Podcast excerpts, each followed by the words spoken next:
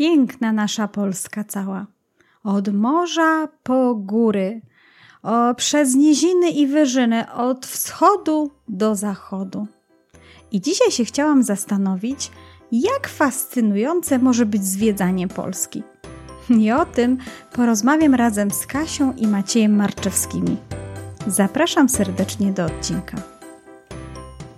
Słuchasz podcastu Talenty Dużych i Małych. Nazywam się Dominika Łysio i zapraszam Cię do wspólnej przygody odkrywania mocnych stron. Jeśli chcesz dowiedzieć się więcej o talentach galupa dla nastolatków, młodzieży i dorosłych, to zostań ze mną. Podzielę się z Tobą wiedzą i praktyką, humorem i opowieściami o tym, jak można wykorzystać swój naturalny potencjał. Zapraszam do słuchania i subskrypcji tego podcastu. Dzień dobry, dzień dobry. Witam Cię w kolejnym odcinku podcastu Talenty Dużych i Małych. No cóż, mamy już koniec lipca, więc właściwie połowa wakacji już za nami. Niektórzy pewno już byli na swoim wypoczynku, a niektórzy może dopiero się wybierają. No i słuchaj, w tym roku wakacje trochę są znowu skomplikowane, no bo trudniej jest wyjechać za granicę. No nie każdy ma ten paszport covidowy, i do, dużo łatwiej jest spędzić wakacje. No gdzie? No oczywiście w Polsce, w naszym kraju.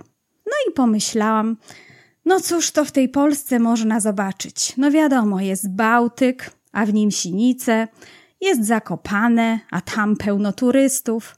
No są Mazury, a tam korki w tych kanałach, no bo przecież pełno żaglówek. No to gdzie można pojechać w Polskę i zobaczyć coś naprawdę ciekawego? I do rozmowy na ten temat zaprosiłam Kasię i Macieja Marczewskich. Witajcie. Dzień dobry, cześć. Witajcie serdecznie, cześć. Dzień dobry, dzień dobry. Słuchajcie, łączymy się dzisiaj online z Kasią i z Maciejem. Jest mi bardzo miło, że zgodziliście się poopowiadać trochę o tej Polsce.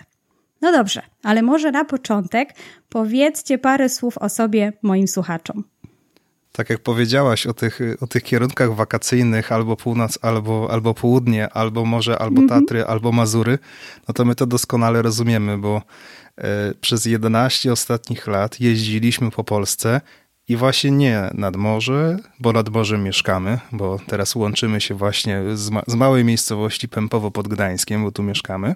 I jeździliśmy po różnych zakątkach Polski. I tak to odkrywanie Polski nas wciągnęło. I tyle tych fantastycznych miejsc odkryliśmy, że nie mogliśmy z tej Polski wyjechać przez 11 lat.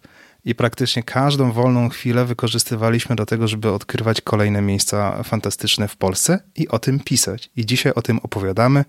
Między innymi właśnie też mamy podcast Ruszaj w drogę, mamy, mamy bloga ruszajwdrogę.pl, na którym już teraz znajdziesz tysiące. Y, nie boję się tego słowa, ale tysiące pomysłów na wycieczki po Polsce. Mamy tam ponad 500 artykułów z, z planami wycieczek, bo my wychodzimy z założenia, że tak jak my kiedyś zaczynaliśmy podróżowanie po Polsce, czyli dzisiaj będziemy rozmawiać, to, to było trudne. Mhm. Właśnie przede wszystkim trzeba było się zastanowić, gdzie, jak, czym, a czy w ogóle to będzie fajne, czy to mi się spodoba, co tam, co tam znajdę? I my sobie też zadawaliśmy te pytania. I wiemy, że każdy turysta takie pytania sobie zadaje i my chcemy temu turyście pomóc. Ale też e, trzeba dodać, że faktycznie nasze podróżowanie po Polsce zaczęło się od wycieczki w góry. Co prawda nie były to Tatry, mhm. to były Karkonosze. Natomiast faktem jest, że nasza pierwsza wspólna wycieczka e, z Maćkiem, na którą pojechaliśmy, no to właśnie była wycieczka w góry i tak, tak, i tak to się zaczęło. Tak naprawdę właśnie od tej pierwszej wycieczki, y, gdzie bardzo byliśmy zaskoczeni i widokami, i wszystko nas zachwyciło, i zaczęliśmy odkrywać fajne miejsca i historie. I sukcesywnie później e, chcieliśmy wracać najpierw w te same miejsca, a potem stwierdziliśmy, że jeszcze będziemy odkrywać inne. No i to były takie początki. Dobrze, dobrze. Słuchajcie, czy ja dobrze usłyszałam, że to już 11 lat tak? 11 lat? 11 lat jeździmy po Polsce we dwójkę, tak. Wcześniej jeszcze jakieś tam małe wycieczki sobie robiliśmy, ale 11 lat temu e, faktycznie... Regularnie. E, regularnie jeździmy. 11 lat temu pojechaliśmy na pierwszą wspólną, taką jeszcze nie narzeczeńską, tylko jako para, wycieczkę do Szklarskiej Poręby. Dobrze, poczekajcie. To zanim powiemy o tej szklarskiej porębie, to jeszcze chciałabym jakby no, bliżej przedstawić to, kim jesteście. No to rozumiem, że można by było powiedzieć, że takimi obieży światami, to by chyba było za dużo, ale e, turystami po Polsce. Krajoznawcami. Tak.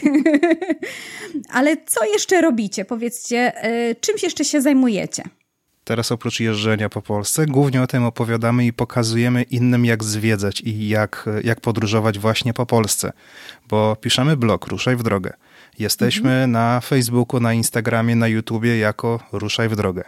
Nagrywamy podcasty niespodzianka, które się nazywają Ruszaj w drogę, tak? w którym opowiadamy o pomysłach na wycieczki po Polsce. Każdy podcast jest o innym podróżowaniu, a to rowery, a to kajaki, a to e, Wrocław na rowerze, a to e, podziemna wycieczka w, w Zabrzu z, z przewodnikiem, gdzie z, naszą, z naszym mikrofonem zeszliśmy pod ziemię i nagrywaliśmy 320 metrów pod powierzchnią ziemi, jeden z odcinków naszego podcastu.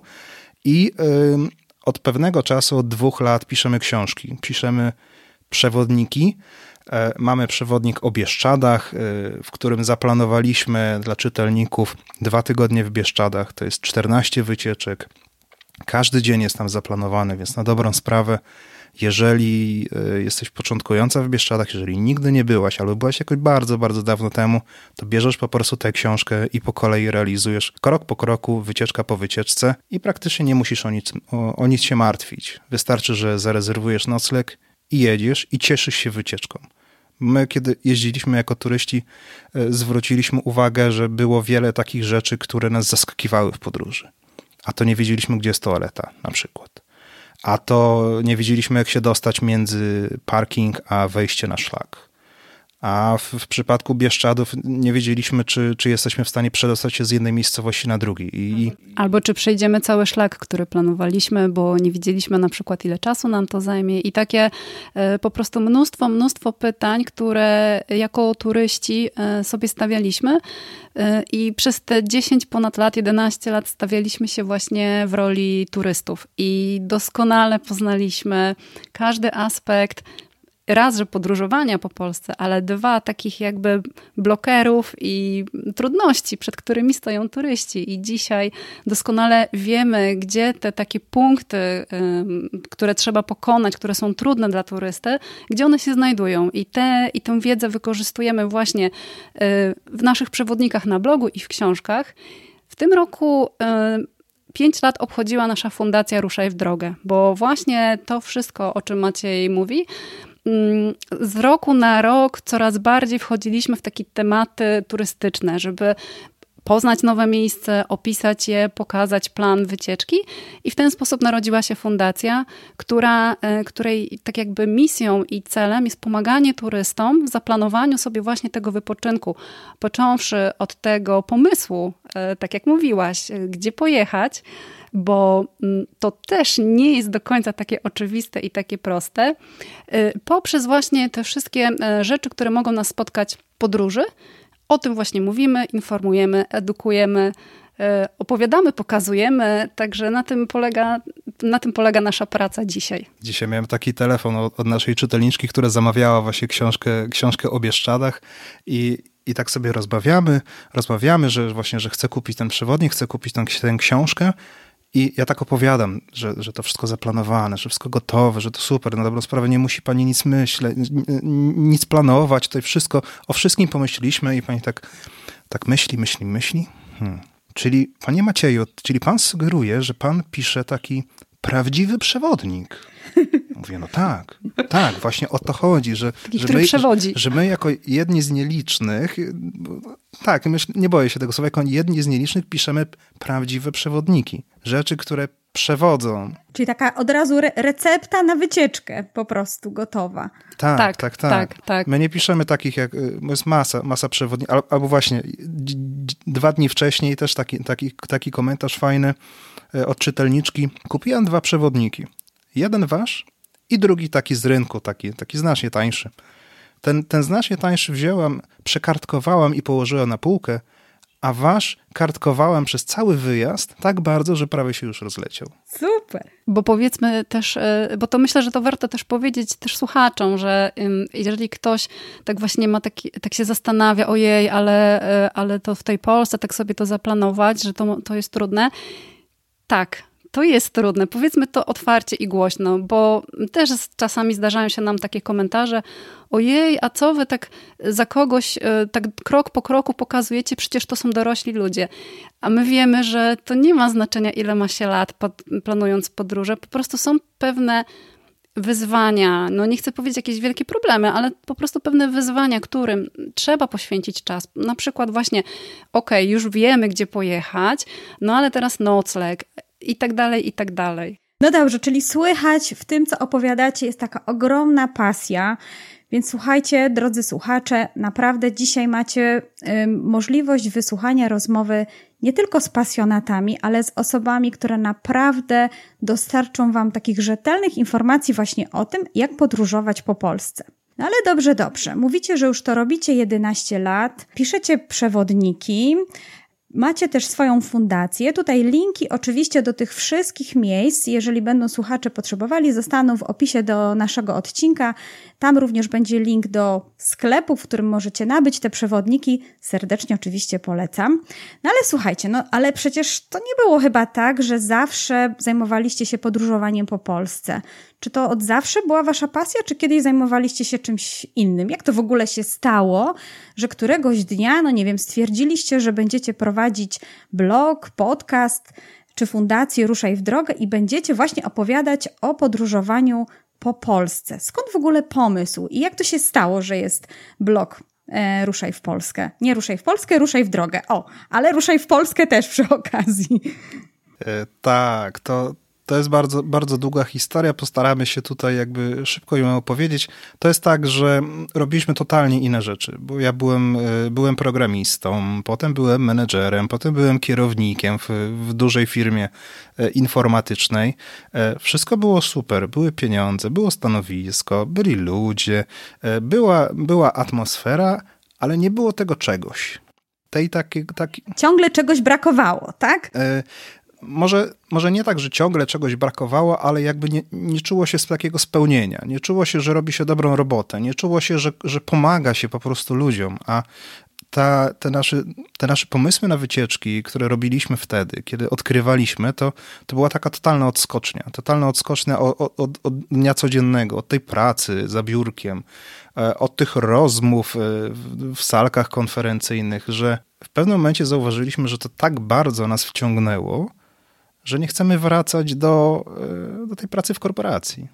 Ja mhm. dla odmiany y, jestem prawnikiem, radcą prawnym i totalnie inne miałam y, życie, zawód, zajęcie, nie wiem jak to nazwać. Y, no i tak jak Maciek mówi, no długo by opowiadać, ale ogólnie w pewnym momencie podobnie też miałam, że po prostu tak przyszedł taki moment, gdzie pomyślałam sobie, kurczę, no każdy może, jakby każdy może wykonywać tą pracę, którą ja w pewnym momencie wykonywałam, a ja nie czułam, że to jest coś takiego, co mi daje spełnienie i satysfakcję tak do końca. I też właśnie, że to tak nie czułam, że to innym pomaga w bardzo jakiś szczególny sposób, a pomału, pomału przez te nasze podróże y, dochodziliśmy do wniosku, że raz, że nam sprawia to olbrzymią frajdę i, i, i, była to nasza pasja, właśnie przerodziła się w pasję to podróżowanie, a potem jeszcze im dłużej to robiliśmy, im głębiej w to wchodziliśmy, potem jeszcze jak zaczęły się współprace, y, które polegały na tym, że też promowaliśmy pewne regiony, miejsca czy miasta, y, no to też dostrzegliśmy potencjał w tym, że to może nie tylko być taka pasja, hobby, ale nasza wiedza, nasze doświadczenie, nasza wrażliwość w pewien sposób też mogą przyczynić się do tego, żeby innym osobom pomagać w tych punktach, które my, z którymi my sobie nie radziliśmy podróżując. Wiedzieliśmy, że tam są pewne e, e, problemy e, no i chcieliśmy się tym wszystkim e, podzielić. I tak wyszło. I to też nie było tak, że to było tak z dnia na dzień, o super, to teraz rzucamy pracę i w ogóle będziemy jeździć po Polsce. Tylko to był naprawdę długi proces, e, taki etapowy, taki najpierw myślenia o tym, potem odkładania pieniędzy, że może coś, e, że gdybyśmy chcieli zmienić swoje życie, no to też nie może, może nie być łatwo na początku. I zresztą nie było, ale, ale rzeczywiście doszliśmy do tego, że y, dzisiaj ta nasza pasja przerodziła się w pracę na pełen etat, a najpiękniejsze jest to, że widzimy ten efekt, że rzeczywiście dostajemy bardzo dużo informacji zwrotnej, komentarzy mm, i, i my wiemy, mamy takie poczucie, że to, co robimy, jest też potrzebne i nie było czegoś takiego do tej pory dla turystów. No dobrze, no to słyszę, że y, zdecydowaliście się w którymś momencie właśnie prowadzić blog i czy jakby zainteresowaliście się troszeczkę więcej turystyką właśnie związaną z Polską. Więc takie moje pytanie, dlaczego akurat podróżowanie po Polsce? Dlaczego turystyka w Polsce? Dlaczego nie wybraliście, no wiecie, teraz są takie modne kierunki, może jakaś Tajlandia, albo jakieś kraje wschodnie, albo jakieś inne tutaj, prawda, w Europie ciekawe miejsca. Dlaczego akurat Polska? Jak to się stało, że wybraliście ten kierunek?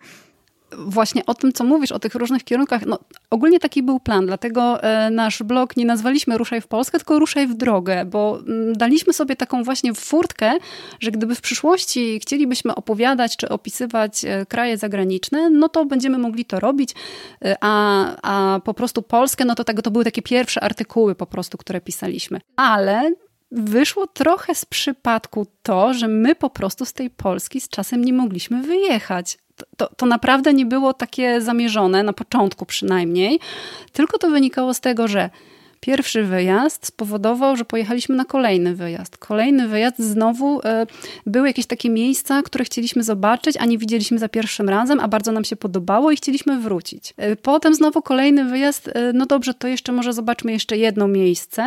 I tak chyba, a ponieważ my pracowaliśmy wtedy na etatach, więc no, ten urlop to był dwa tygodnie w roku, więc to nie było jakoś strasznie mm, dużo czasu, tak jak teraz, że potrafimy nawet w ciągu roku być kilka miesięcy, że tak powiem, w podróży po Polsce.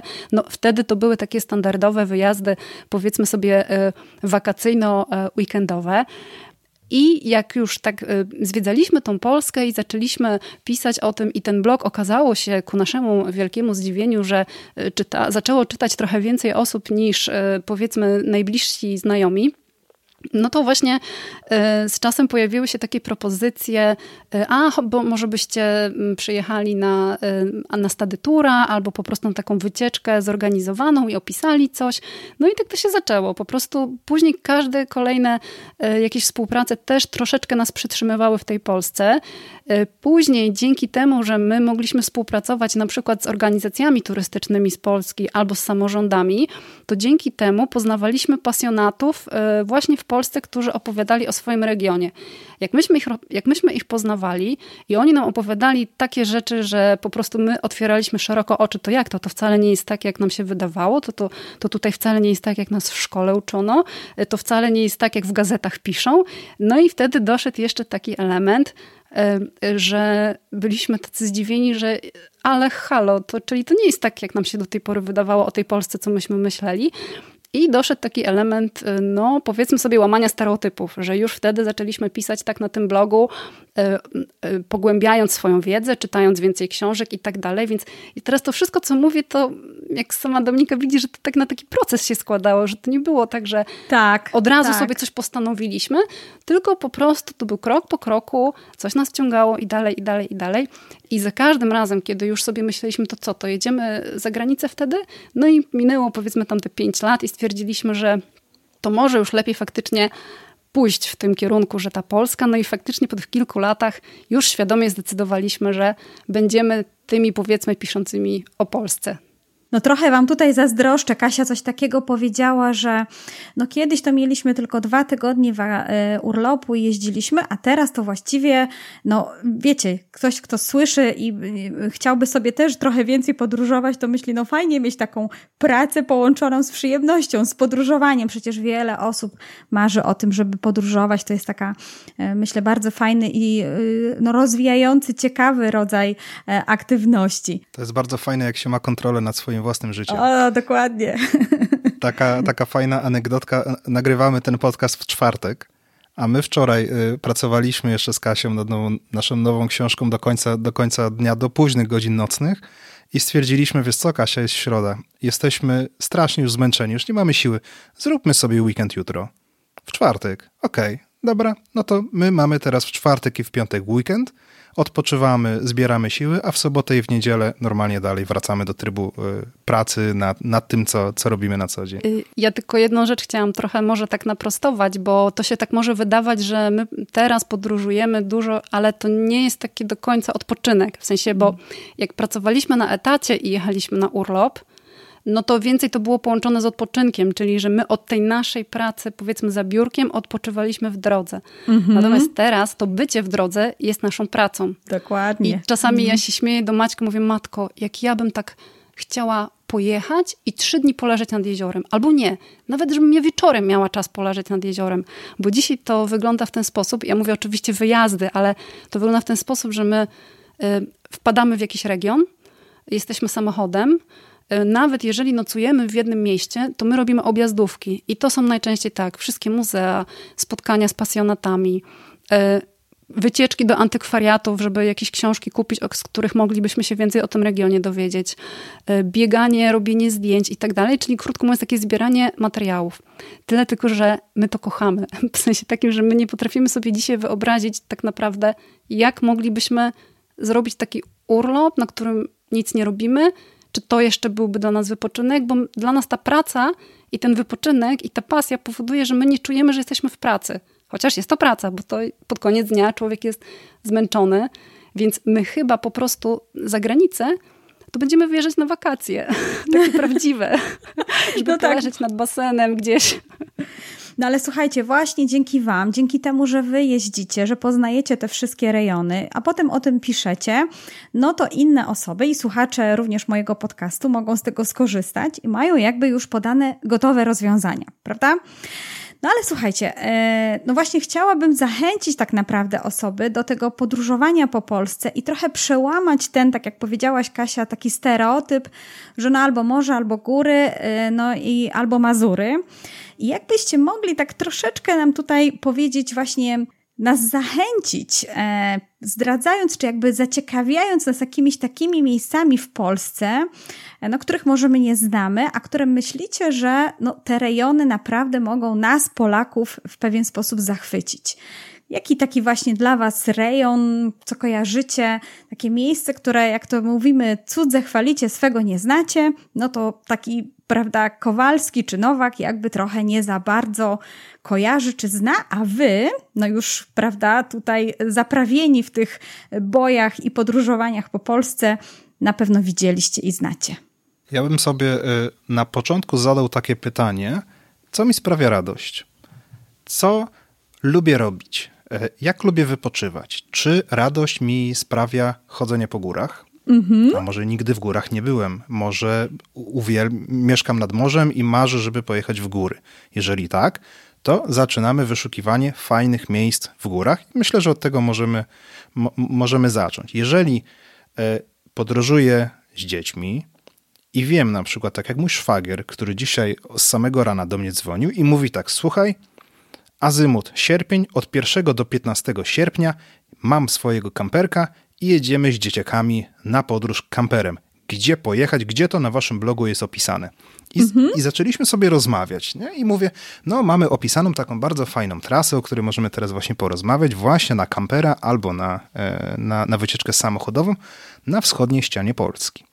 Czyli przez dwa tygodnie zjeżdżamy sobie wzdłuż granicy naszego kraju wschodniej, zaczynamy w okolicach y, Suwałk, w okolicach Augustowa i tam każdego, każdego dnia zjeżdżamy sobie coraz bardziej na południe. I to jest super wycieczka, bo mamy przepiękne krajobrazy. Mamy takie momenty, kiedy jesteśmy nad jeziorem. Mamy takie momenty, gdzie na przykład na Suwalszczyźnie widzimy niesamowite, takie niemalże kosmiczne y, krajobrazy, bo tam są y, takie y, górki, są jeziora, są stawy, są lasy po, po horyzont. Jest przepiękne miejsce, takie widokowe Cisowa Góra, które się nazywa, gdzie nawet z dzieciakami, bo tam daleko nie trzeba wchodzić, w ciągu kilkunastu minut jesteśmy w stanie właśnie wejść na takie wzniesienie na Cisową Górę i rzucić okiem właśnie, jaka piękna jest ta Suwalszczyzna. I zaczyna mu też opowiadać o tym, że słuchaj, y, że y, jak będziesz tak zjeżdżać sobie w dół, to będziesz miał tam Poleski Park Narodowy. miejsce, o którym też bardzo mało osób y, wiedziało, szczególnie wtedy, kiedy zaczynaliśmy o, nim, o nim opowiadać, bo to jest miejsce fenomenalne. Też o nim nie wiedzieliśmy wcześniej. Tak sobie robiliśmy listę parków narodowych w Polsce i przed wyjazdem tak patrzymy, Poleski Park, co tam jest? No i czytamy, że są tam bagna, że Poleski Park y, zajmuje się ochroną te torfowisk i bagnisk. No i myślimy sobie... Hmm, co może być ciekawego w oglądaniu torfowisk i bagnisk. bagien. Poza tym, że pewnie zagryzą nas komary i będziemy się od nich mocno musieli odganiać. I wyobraź sobie, no że... nie no, kąpiele, kąpiele błotne dla Kasi, wiesz, mogłyby być ciekawe, nie? w torfie. I wyobraź sobie, że po, pojechaliśmy tam i wpadliśmy, bo e, oni zrobili na tych bagniskach drewniane kładki. I po tych drewnianych kładkach można sobie cały dzień chodzić. Jest taka kładka kilka, kilkukilometrowa. Kilka kilometrów. Gdzie tak. idziesz taką właśnie drewnianą kładką po bagnach, w tym właśnie takim e, dzikim niemalże krajobrazie. E, w, w środku tej wycieczki dochodzi do takiego małego jeziorka, uroczego, bo w totalnej po prostu dziczy i sobie chodzisz kładkami. I w pewnym momencie zaczynasz się orientować, że uwielbiasz kładki, że to cię, że to cię, że to cię bardzo pasjonuje. Mhm. I w momencie, kiedy szukasz kład, kładek w Polsce, mhm. to okazuje się, że tuż obok Rzut Beretem jest Biebrzański Park Narodowy, który też ma kładki. Jeszcze dalej, też rzut beretem, bo też w tym samym województwie mamy Narwiański Park Narodowy, który ma jeszcze lepsze kładki, bo one są ruchome. Tam się trzymasz, trzymasz liny na takim pomoście i ten pomost sobie z jednego brzegu na drugi przepływa. A potem jak żeśmy tak zwrócili uwagę na te kładki, to nawet okazało się, że w Bieszczadach są kładki, o czym już w ogóle kompletnie nie mieliśmy wcześniej pojęcia, bo nam się Bieszczady to tylko kojarzyły z mhm. połoninami i z górami. A okazało się, że tam też są kładki i to jedna chyba nawet taka kilometrowa, że, że, że z taką pętelką na końcu, że się idzie i wraca. Y, I to też było dla nas takie zaskoczenie. I to jest tak właśnie, że zaczynasz odkrywać i, i, widzisz, co cię pasjonuje i wtedy sobie nawet w Google wpisujesz, nie? Gdzie są fajne kładki? I on ci po, pokazuje kolej, kolejne lokalizacje. Ale wracając jeszcze do tego mojego szwagra i wiesz, opowiadam mu z taką pasją, mówię, świetne miejsce. On mówi tak, mhm, mhm. Wiesz co? A te moje dwie małe, to jak będą szły tą kładką, to one po 10 minutach yy, stwierdzą, że im się nudzi. Tata nuda, tu nic nie ma, tu są same drzewa, tu jest sama kładka. Więc ja w tym momencie tak się, tak się, tak się złapałem za głowę, no faktycznie nie pomyślałem o najważniejszym, tak? Mm -hmm. Kto jedzie na wycieczkę? Mm -hmm. Jakie ma potrzeby? Co jemu jest akurat potrzebne, tak? Bo jeżeli się podróżuje z dziećmi, no my dzieci nie mamy, więc też nie mamy takiego dużego doświadczenia, jak mm -hmm. dziecko patrzy na świat. Ciężko nam coś doradzić tak. tutaj też. Ale mhm. w, te, w tym momencie, kiedy on powiedział, że po 15 minutach e, chodzenia kładkami, które ja uwielbiam, dziecko będzie się nudzić. To nam dało do myślenia zupełnie zmieniłem tok rozumowania, bo no to okej, okay, dobra, no to faktycznie, to wschodnia Polska być może nie jest dla ciebie, bo tam nie ma takich atrakcji, takich typowo dla dzieci, takich, które dziecko będzie stymulowane non-stop. I w tym momencie mówię, wiesz co, dobra, no to zmieniam zdanie. Jedź na Śląsk. Mhm. I tutaj zaczęła się tak naprawdę rozmowa taka, że w momencie, kiedy zacząłem wymieniać te atrakcje, to on zaczął już wyjął kajet, zaczął sobie notować, mówi, o, i trzeba było tak od razu. Bo co mamy na Śląsku dla no dzieciaków? No to Maciek, prosimy. No to właśnie, co mamy na Śląsku dla dzieciaków? To może tutaj słuchacze też już kajet będą wyciągać i sobie notować. Ja to może tylko zanim Maciek powie, co jest na Śląsku, żeby zwolnić słuchaczy właśnie z tego notowania, to tylko dodam, że to wszystko, o czym Maciek powie, jest ułożone, y, dokładnie wymienione w punktach na naszym blogu, y, także spokojnie będzie można wejść i tam jest taka gotowa ramka, te wszystkie atrakcje w punktach są wymienione. Tam jest na, na, na ruszajwdroga.pl, u góry jest menu i wybieramy sobie pomysły i tam jest pomysły dla aktywnych, szukających, szukających spo spokoju, dla podróżujących z dziećmi, dla seniorów, e, dla e, lubiących chodzenie po górach, pomysły na weekend, na dzień w mieście, na 7 dni. To wszystko tam jest tam pogrupowane.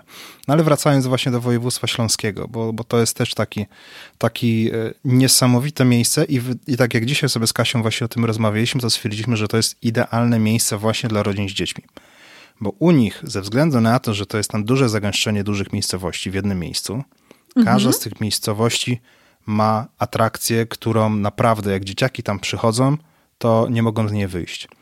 Myślę, że trzeba zacząć od Zabrza. Zabrze, miejscowość w województwie śląskim. E, to, co się wydarzyło w, w, w samym Zabrzu przez ostatnie 5, 7, 8 lat, to jest po prostu e, jakaś masakra. Miasto typowo górnicze, które osobom z, spoza województwa kojarzy się głównie z kopalniami, z górnictwem. A oni właśnie z tego dziedzictwa przemysłowego zrobili gigantyczną atrakcję. Oni mówią wprost: My już nie wydobywamy węgla, my wydobywamy atrakcje i fedrujemy turystów. Kiedy do nich się pojedzie, jest atrakcja, na przykład kopalnia węgla kamiennego Guido.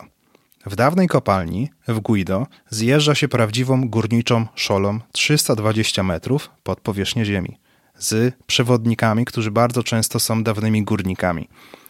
Pod ziemią na 320 metrach z dzieciakami idziemy, a tam uruchamiają dla nas y, maszyny górnicze a to kombajn, a to jakiś przenośnik, a to jakaś taśma. E, te odgłosy tych, tych, e, tych wszystkich maszyn i można usłyszeć u nas w podcaście. To był trzynasty odcinek podcastu Ruszaj w drogę, gdzie właśnie zjechaliśmy tam pod ziemię i przewodnik puszczał właśnie te odgłosy maszyn i to, to jest niesamowite, bo tam e, jedną z atrakcji jest podwieszana kolejka podziemna, gdzie władowujemy się do tej kolejki i przejeżdżamy kilkaset metrów po to, żeby wyjść w takiej dużej, e, w dużej przestrzeni, nie w jamie, tylko w, w korytarzu takim. W takim dużym mhm. korytarzu, w którym jest najniżej położony pub w Polsce. Pub, w którym rodzice mogą się napić piwa, dzieciakom dać coś, coś mniej, mniej, mniej procentowego. Na przekąszenie, tak? Na, na, na przekąszenie, dokładnie. Tam jest kuchnia Tam regionalna. Jest kuchnia regionalna, jest sala teatralna, jest, jest miejsce, gdzie odbywają się msze święte na poziomie 160 metrów. Y, ogólnie jest masa takich rzeczy, które dla ludzi spoza województwa śląskiego są bardzo, bardzo odkrywcze. I takie bardzo abstrakcyjne. Przede wszystkim to, że poruszamy się po dawnej kopalni. My naprawdę jesteśmy w miejscu, gdzie górnicy fizycznie y, dzięki tym maszynom wydobywali węgiel. I to jest tylko, i to o czym Maciek mówi, to jest tylko jedno wejście do jednej atrakcji, która ma dwa poziomy a właściwie trzy poziomy, bo tam tych tras w samej tej kopalni Guido jest chyba trzy albo cztery, a sama kopalnia Guido należy do jeszcze większego kompleksu zarządzanego przez Muzeum Górnictwa Węglowego w Zabrzu. I jest właśnie jeszcze dodatkowo sztolnia Królowa Luiza, która sama ma jeszcze dodatkowe atrakcje pod ziemią. To jest między innymi trasa wodna, gdzie y, część trasy idzie się pieszo po dawnej sztolni, czyli takim korytarzu, który służył do tego, żeby woda z kopalni odpływała na zewnątrz, a część trasy właśnie przez to, że tam ta woda była, jest tak jakby podziemną rzeką, którą przepływa się e, łodzie, łodziami. Po drodze są multimedia, słucha się legend śląskich i co najciekawsze, wypływa się tą łodzią w centrum miasta z podziemi. Więc to jest niesamowita atrakcja, y, ale też są dodatkowo atrakcje, tak zwana trasa turystyczna dla rodzin z dziećmi, bo tam też te atrakcje są właśnie podzielone ze względu na wiek dziecka, mhm. więc faktycznie, czy jesteśmy z nastolatkiem, czy jesteśmy z takim dzieckiem 8-7-letnim, a nawet jeżeli dziecko ma 4 lata, to też niektóre trasy są przeznaczone dla takich dzieci powyżej 4 lat, a jak jesteśmy jeszcze z młodszymi e, dziećmi, to jest taka atrakcja naziemna, nazywa się Park 12C gdzie jest olbrzymi, jest to olbrzymi plac zabaw z labiryntem, z różnymi e, takimi urządzeniami do przeprowadzania eksperymentów z wodą, z placem zabaw, który jest tak jakby odzwierciedleniem kopalni, gdzie są wagoniki i te dzieciaczki małe mogą zobaczyć sobie, nasypać piasku i te wagoniki są transportowane po tym placu zabaw, więc jest to, to, to wszystko daje niesamowite wrażenie. No i jest jeszcze też dla dorosłych właśnie w tym roku otwarta strefa naziemna, bo przecież część kopalni jest pod ziemią, ale to są też budynki budynki naziemne. I dzisiaj, ponieważ one nie są wykorzystywane jako kopalnia, no to są tam dodatkowe atrakcje, muzea, y, czy właśnie strefa relaksu, czy na przykład wejście na wieżę nad Szybia, gdzie y, z wieży nad Szybia Karnal można obejrzeć całe Zabrze, a przy dobrej pogodzie to gdzieś tam w tle nawet Beskidy majaczą.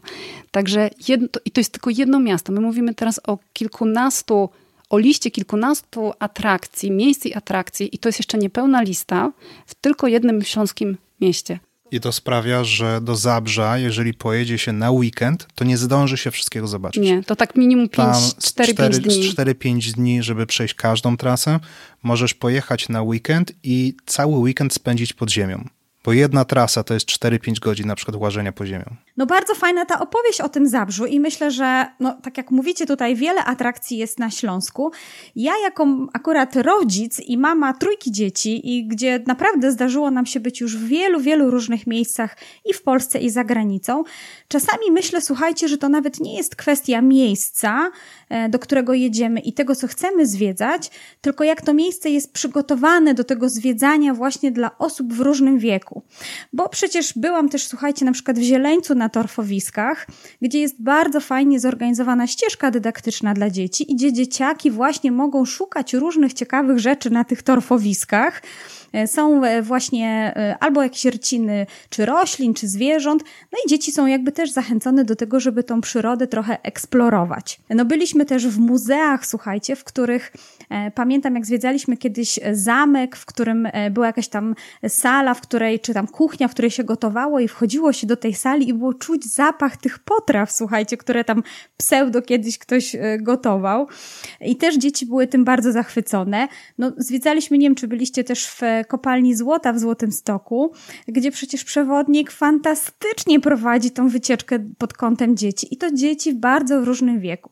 Dlatego mam takie wrażenie, może nigdy na to nie zwróciliście jakby tak konkretnie uwagi, natomiast z moich obserwacji e, wynika, że to bardziej chodzi o to, jak ta atrakcja jest przygotowana do tego, żeby dzieci e, też tam znalazły coś dla siebie, niż tylko jakby samego miejsca.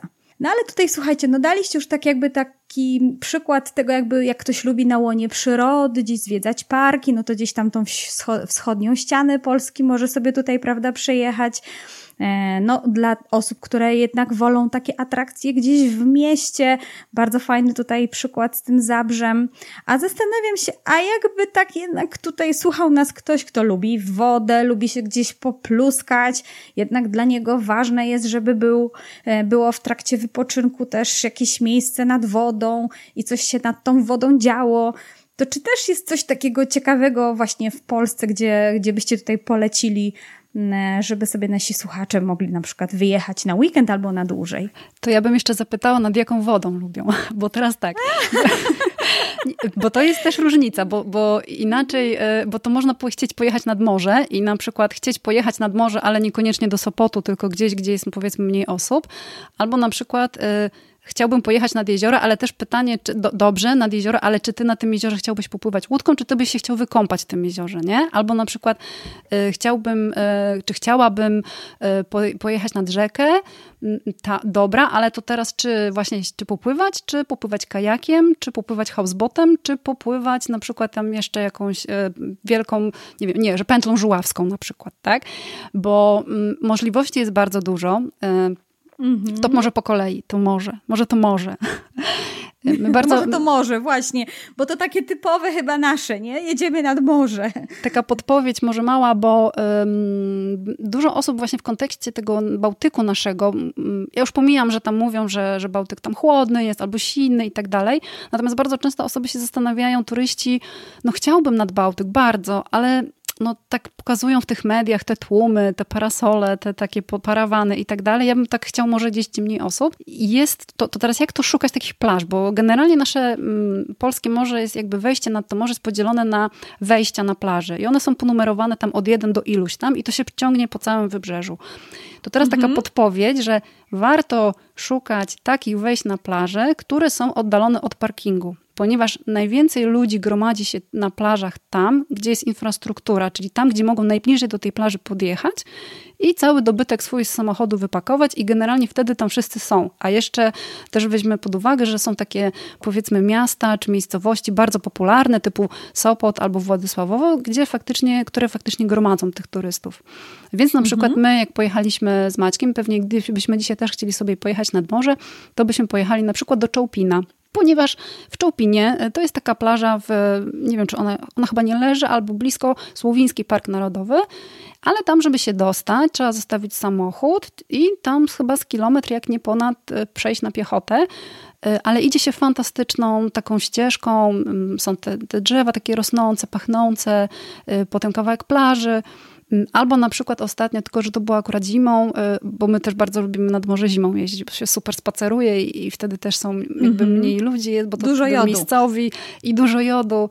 E, właśnie w Gdańsku też, e, gdzie myśmy byli na Górkach Zachodnich, prawda? Ostatnie Górki wejście. Zachodnie, Świbno, Wyspa Sobieszewska, mm -hmm. to też jest takie miejsce, gdzie jest mniej turystów i gdzie można znaleźć praktycznie bardzo, bardzo duże odcinki plaży, gdzie jesteśmy samotni. I jest jeszcze też mało osób tam jeszcze wypoczywa. Jest y, Mierzeja e, Wiślana. I właśnie oprócz tej, oprócz Krynicy Morskiej, oprócz Mierzei Wiślanej, mamy też Zalew Wiślany. I nad Zalewem mhm. Wiślanym, na południowym brzegu Zalewu Wiślano, Wiślanego, miejscowości takie jak Foromborg, kadyny, które urzekają po prostu architekturą takiego, e, takiego zupełnie e, przeniesionego w czasie e, miasteczka z, z budynkami z, z czerwonej cegły. Tolkmicko, Braniewo to są miejscowości, w których nie ma dużo turystów. Być może we Fromborku najwięcej, bo ludzie kojarzą katedrę we Fromborku i port we Fromborku i tam troszeczkę więcej ludzi się spotka. Ale są tam takie bardzo małe, kameralne plaże, do których na przykład może dojść w Tolkmisku, do takiej dzikiej plaży, gdzie jest y, święty kamień wbity w wodę. I ta plaża jest taka pełna, pełna muszelek. Do niej też trzeba troszeczkę dalej dojść od, od, od, od samochodu. No i możemy się poczuć faktycznie, jakbyśmy mieli morze na wyłączność. Mimo, że jest to Zalew Wiślany, ale to na dobrą sprawę jest też, y, możemy się poczuć tam tak jak nad morzem. Bo to jest właśnie taki nieoczywisty wybór. Mm, my bardzo lubimy właśnie tak podsuwać takie pomysły, że to jest ogólnie blisko, tak jak właśnie Maciek powiedział, Krynicy Morskiej na przykład, która jest bardzo popularna, ale spójrzmy na południową część, bo ludziom się to nie kojarzy, że mogą odpoczywać nad Zalewem Wiślanym w taki sposób, jakby mogli nad morzem odpoczywać.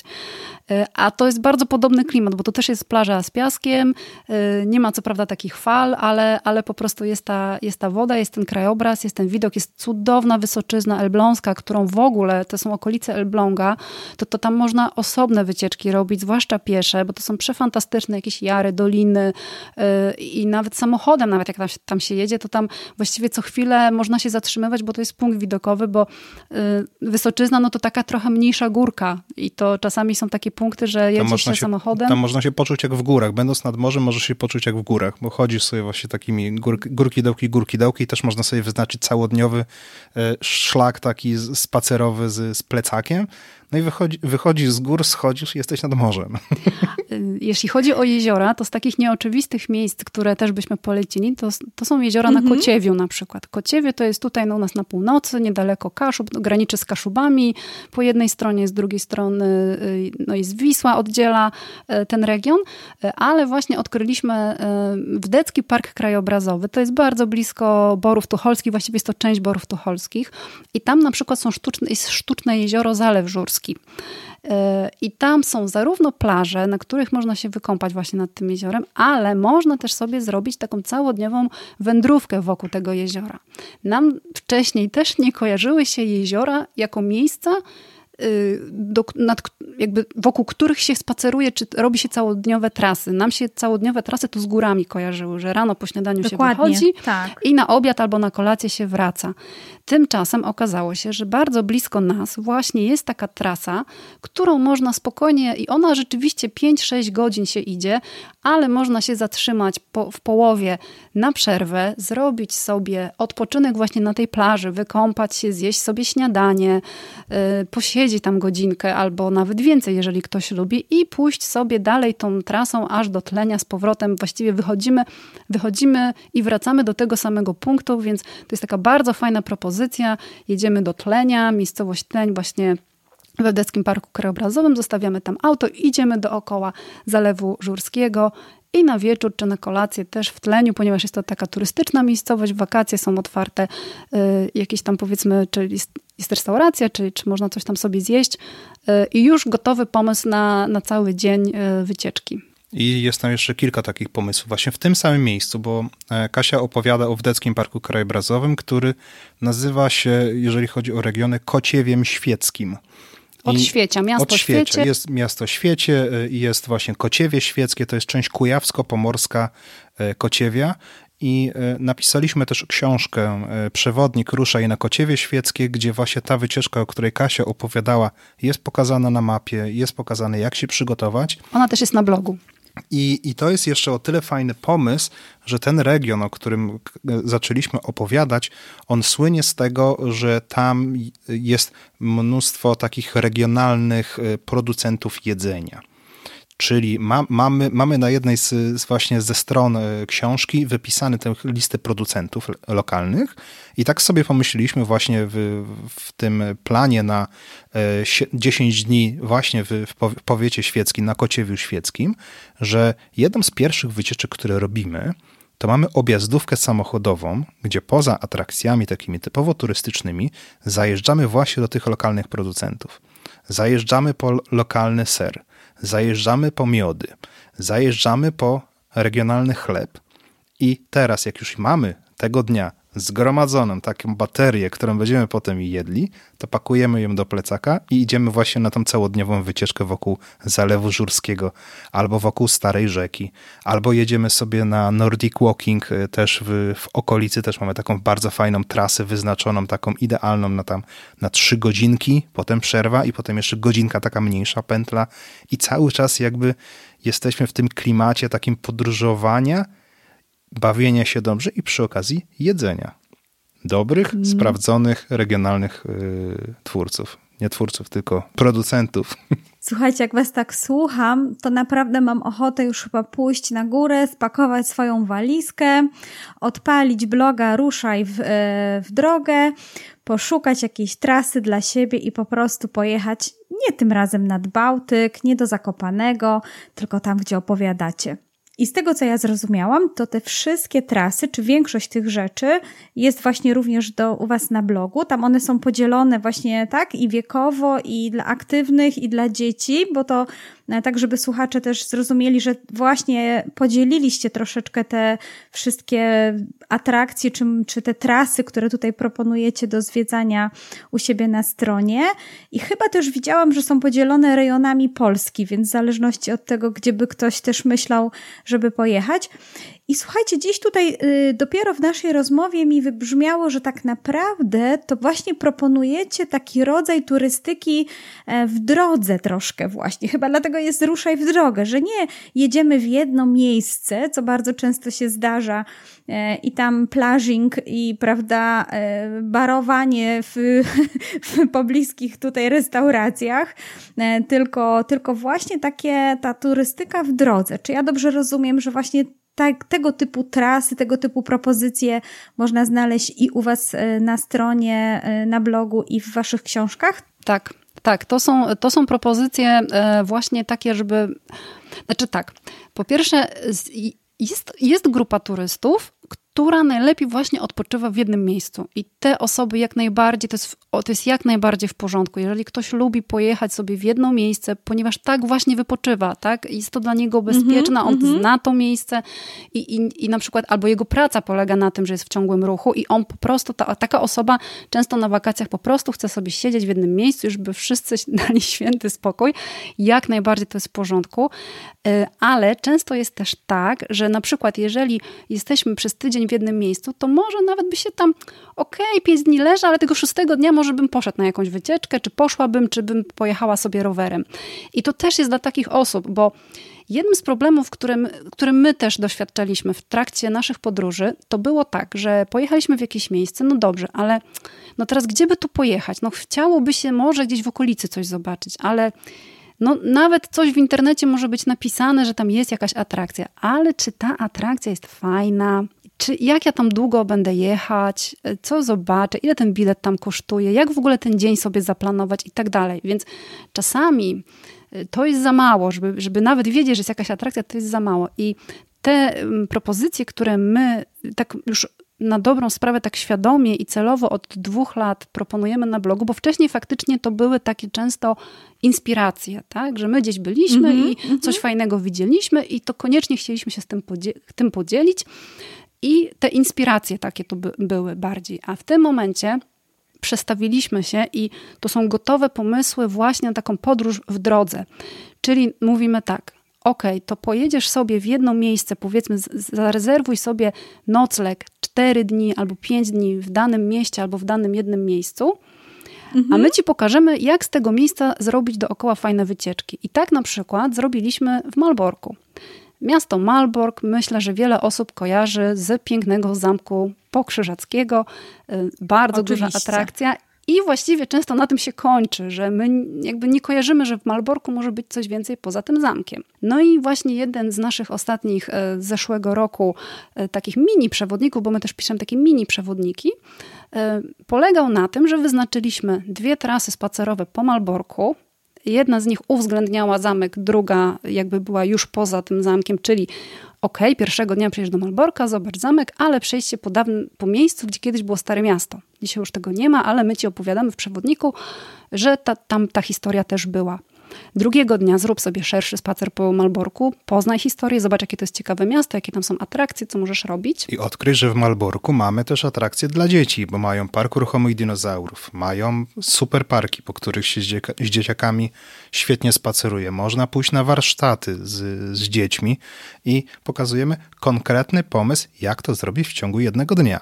No i teraz jakby idąc dalej tym, tym tropem, okej, okay, spodobało ci się w Malborku, już jesteś tu dwa dni, no a my ci powiemy, słuchaj, możesz tu jeszcze spędzić pięć dni, jak, jest, jak nocujesz w Malborku, bo pokazaliśmy ci w tym mini przewodniku, to jest taka, taki zeszyt 32 kartki, pokazaliśmy ci na dwóch kolejnych stronach wycieczkę samochodową, jak nocujesz w Malborku, gdzie pojechać, żeby zwiedzić największe atrakcje Żuław i na żuławy. Wysyłamy po prostu turystów, mówimy, macie teraz pięć dni na żuławach. I to są tak, dwie, to jest chyba dwie samochodowe wycieczki objazdowe, dwie rowerowe i jedna piesza.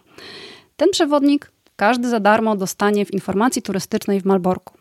Jak pojedziemy do Malborka właśnie zwiedzać zamek, to w informacji turystycznej trzeba się zapytać właśnie o ten przewodnik, ale to jest właśnie jako taki przykład, że i można go dostać też za darmo jako prezent y, przy zestawach y, książek naszych tak, w, naszym, w naszym, w naszym sklepie też, internetowym. Też. Takie właśnie mini przewodniki dodajemy do dwóch dużych y, książek. Na przykład jest taki zestaw Ruszaj w Bieszczady, Ruszaj na Kociewie Świeckie i tam właśnie ten mini przewodnik po, po, Malborku. po, po Malborku z pomysłami na, na 7 dni. I chyba stamtąd najfajniejsze wrażenie robi, no wszystkie oczywiście, ale te naj, najbardziej, najbardziej ja lubię tą wycieczkę pieszą bo tam się -hmm. dochodzi, dochodzi do miejsca, gdzie zaczynają się żuławy, gdzie mm -hmm. jest mhm. takie miejsce spotkania trzech rzek, to jest miejscowość Biała Góra, gdzie jest śluza i tam idziemy przez miejsca dzikie, przez y, Las Montawski, przez taki jedyny duży taki las, las na żuławach i przechodzi się przez dzikie tereny nad Wisłą.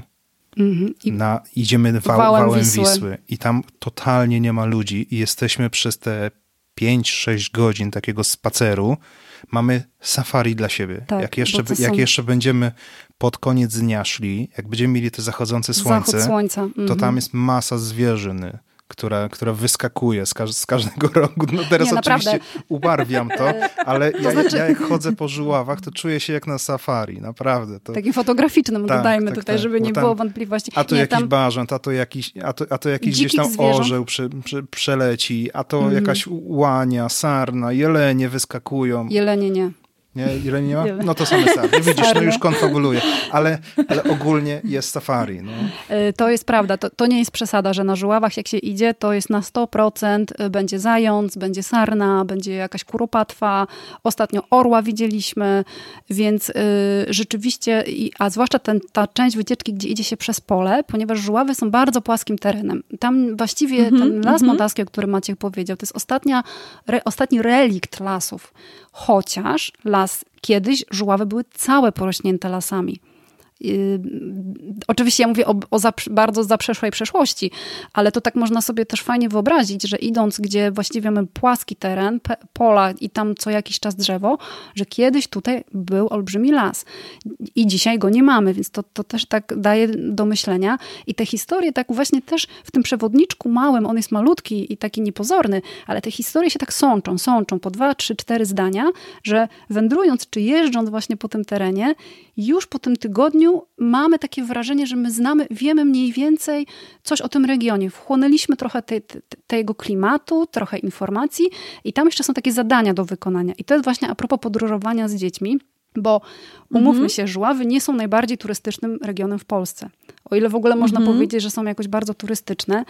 Natomiast e, my z Maćkiem tutaj wyznajemy taką zasadę, że nie ma nieatrakcyjnych miejsc, są tylko nieciekawie opowiedziane historie o tych miejscach. W związku z czym e, też taki nasz ostatni pomysł, który zaczęliśmy stosować właśnie w tych mini przewodniczkach, to są zadania do wykonania.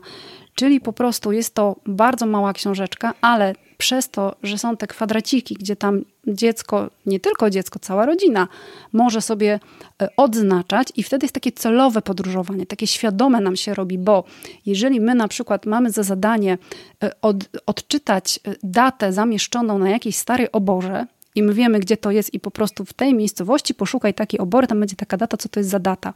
Albo na przykład y, często kościoły, które są zamknięte, a to są takie no jeszcze pamiętające czasy krzyżaków, ceglane, fajne kościółki, to na przykład mhm. zadanie brzmi, żeby odnaleźć tablicę z poziomem wody, tak? I jak, jaka tam data jest. I to już daje do myślenia, Albo że... odciśnięty Y, łapkę kotka łapkę średniowiecznego. Kotka w, w o, ja nie mogę. No i wtedy już nam się robi takie, takie, że niby, niby nic nie wiemy, ale aha, jakiś znak wielkiej wody, to znaczy, że to była powódź, aha, czyli już wiem, że muszę znaleźć tą tablicę z tyłu kościoła, tam będzie ta kreska, będzie data i czyli już my wiemy, że to jest teren zalewowy. I możemy I opowiedzieć sposób... tę historię dziecku, nie? I zainteresować. Mm. Tak. I mm. takie właśnie zwiedzanie, właśnie, właśnie w drodze, tak, dobrze to powiedziałaś. No bardzo mi się podoba to porównanie właśnie, że to są takie właśnie wycieczki w dro drogę. Nie od parady jesteście ruszaj w drogę i zachęcacie do tego ruszania w drogę.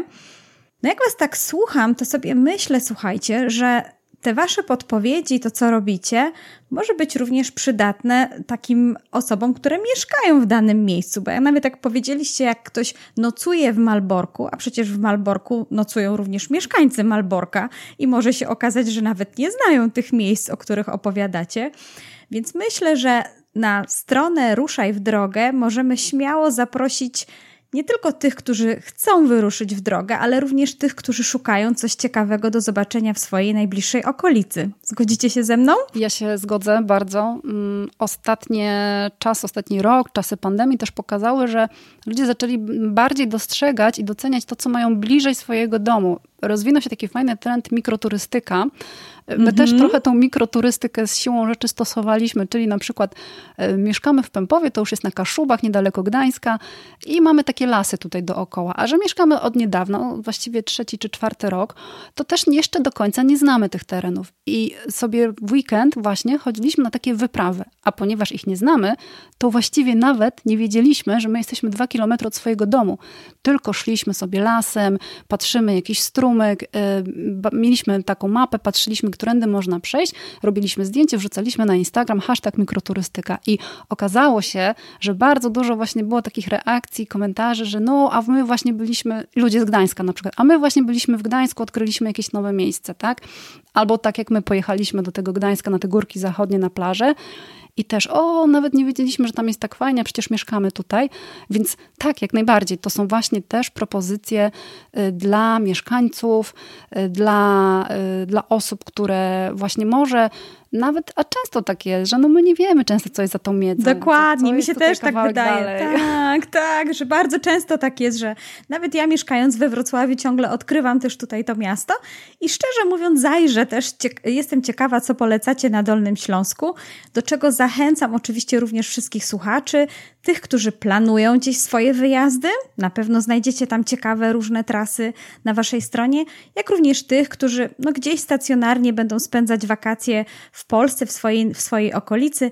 Jestem pewna, że też znajdziecie tam podpowiedzi na ciekawe miejsca do zwiedzenia w swojej okolicy. No cóż, Kasiu, Macieju, dziękuję Wam bardzo, bardzo serdecznie. Wspaniale się was, was słucha. Myślę, że naprawdę jesteście też takimi gawędziarzami trochę turystycznymi. Naprawdę dużo, dużo możecie pewno opowiadać o tych miejscach, w których byliście. Dlatego ja oczywiście odsyłam naszych słuchaczy do Waszego podcastu, bo wiem, że właśnie dużo opowiadacie na ten temat. No i zachęcam wszystkich do zajrzenia na stronę i do, do y, skorzystania z przewodników, które już napisaliście, ale wiem, że macie tutaj już za, za chwilę ukaże się jakiś kolejny wasz przewodnik. Może powiecie chociaż dwa słowa na ten temat. Tak, myślę, że myślę, że jak y, ten podcast będzie już dostępny do słuchania, a także no, podcasty są o tyle fajne, że można ich słuchać przez długi, długi czas od dnia Dokładnie, dokładnie. I, I, my te też odkrywamy, że pojawiają się komentarze do odcinków, które nagrywaliśmy w zeszłym roku. Mm, teraz pracujemy nad naszą kolejną książką i e, ta kolejna książka będzie o Mazurach. I y, pokazujemy w nich, że Mazury to nie tylko jeziora, lasy i łódki, tylko my zachęcamy do odkrywania historii Mazurów i historii regionu na dobrą sprawę. I też pokazujemy, jak to zrobić z pomysłami na wycieczki po mazurskich miastach. Tak, są gotowe spacery, gdzie krok po kroku prowadzimy, opisujemy ciekawostki, opisujemy historię i też tak jakby mm, pomiędzy rozdziałami toczy się taka gawędziarska trochę historia właśnie o Mazurach, y, o których my sami jeszcze do niedawna nie wiedzieliśmy. Bardzo dużo rzeczy przy okazji pisania tej książki się dowiedzieliśmy i gorąco zachęcamy, naprawdę bardzo zachęcamy, żeby przy okazji tych podróży, przy okazji podróży też po Mazurach, sięgnąć po historię, przynajmniej z ciekawości dowiedzieć się, co tu było. Te ślady, które do nas, to, to co widzimy, bo to jak podróżujemy i to, co widzimy dookoła, to wszystko do nas mówi. I my troszeczkę też w tym przewodniku wyjaśniamy, co te rzeczy, które widzimy, te budynki, te, y, te jakieś pomniki, co one oznaczają. Zachęcamy do bycia odkrywcą. Dokładnie. Ja jestem przekonany, że być może w tej chwili, kiedy, kiedy to słuchasz, drogi słuchaczu czy słuchaczko, być może jeszcze nie jesteś odkrywcą. Ja też kiedyś nie byłem. 11 lat temu w życiu, w życiu bym nie wszedł do muzeum. Nie było, można było siłą Nie Maćka można było mnie tam zaciągnąć. Nie interesowała mnie historia. Byłem typowym umysłem ścisłym.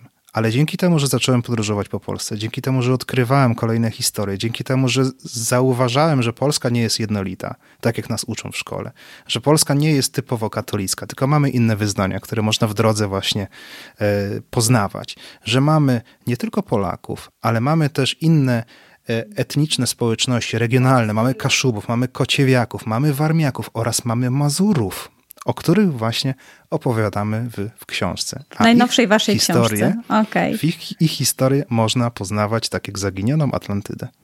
Bądźmy odkrywcami. No słuchajcie, dziękuję Wam bardzo serdecznie. Myślę, że słuchacze są już naprawdę zachęceni do tego, żeby jednak odkrywać tą naszą Polskę, jednak poznawać te nowe miejsca. Ja sama, słuchajcie, jestem bardzo zachęcona, więc myślę, że no już w tym roku nie, ale może na następne wakacje, a może po prostu na jesień, bo przecież yy, tak naprawdę turystyka trwa cały rok i wcale nie musimy jej tylko i wyłącznie wiązać z okresem wakacyjnym. Do czego oczywiście zachęcam wszystkich naszych słuchaczy. No to cóż, to dziękuję Wam bardzo serdecznie. E, bardzo mi się miło z Wami rozmawiało. Bardzo dziękujemy za zaproszenie e, i naprawdę zachęcamy do zwiedzania, do odkrywania, do podróżowania i do takiego odwagi, żeby właśnie w inne miejsca jeszcze zobaczyć, gdzie indziej można pojechać i co jeszcze można ciekawego życzymy zobaczyć. Wam, życzymy Wam wielu udanych wycieczek po Polsce. No to pakujcie walizki, a ja przy okazji powiem, że za dwa tygodnie wracam do, moje, do moich odcinków talentowych. Będzie odcinek o talencie zgodność, czyli po angielsku harmony. Zapraszam bardzo serdecznie do słuchania, no i do usłyszenia w następnym odcinku. Dziękuję serdecznie za Twoje towarzystwo i wysłuchanie tego odcinka. Jeśli chcesz dowiedzieć się jeszcze więcej, to zajrzyj koniecznie na stronę talentydużychimałych.pl bez polskich znaków. Wszystkie odcinki znajdziesz również w aplikacjach do słuchania podcastów w swoim telefonie. Za każdy komentarz lub gwiazdkę już teraz serdecznie Ci dziękuję. Koniecznie udostępnij mój podcast osobom, którym ta wiedza może się przydać. Czekam na Ciebie i do usłyszenia w następnym odcinku.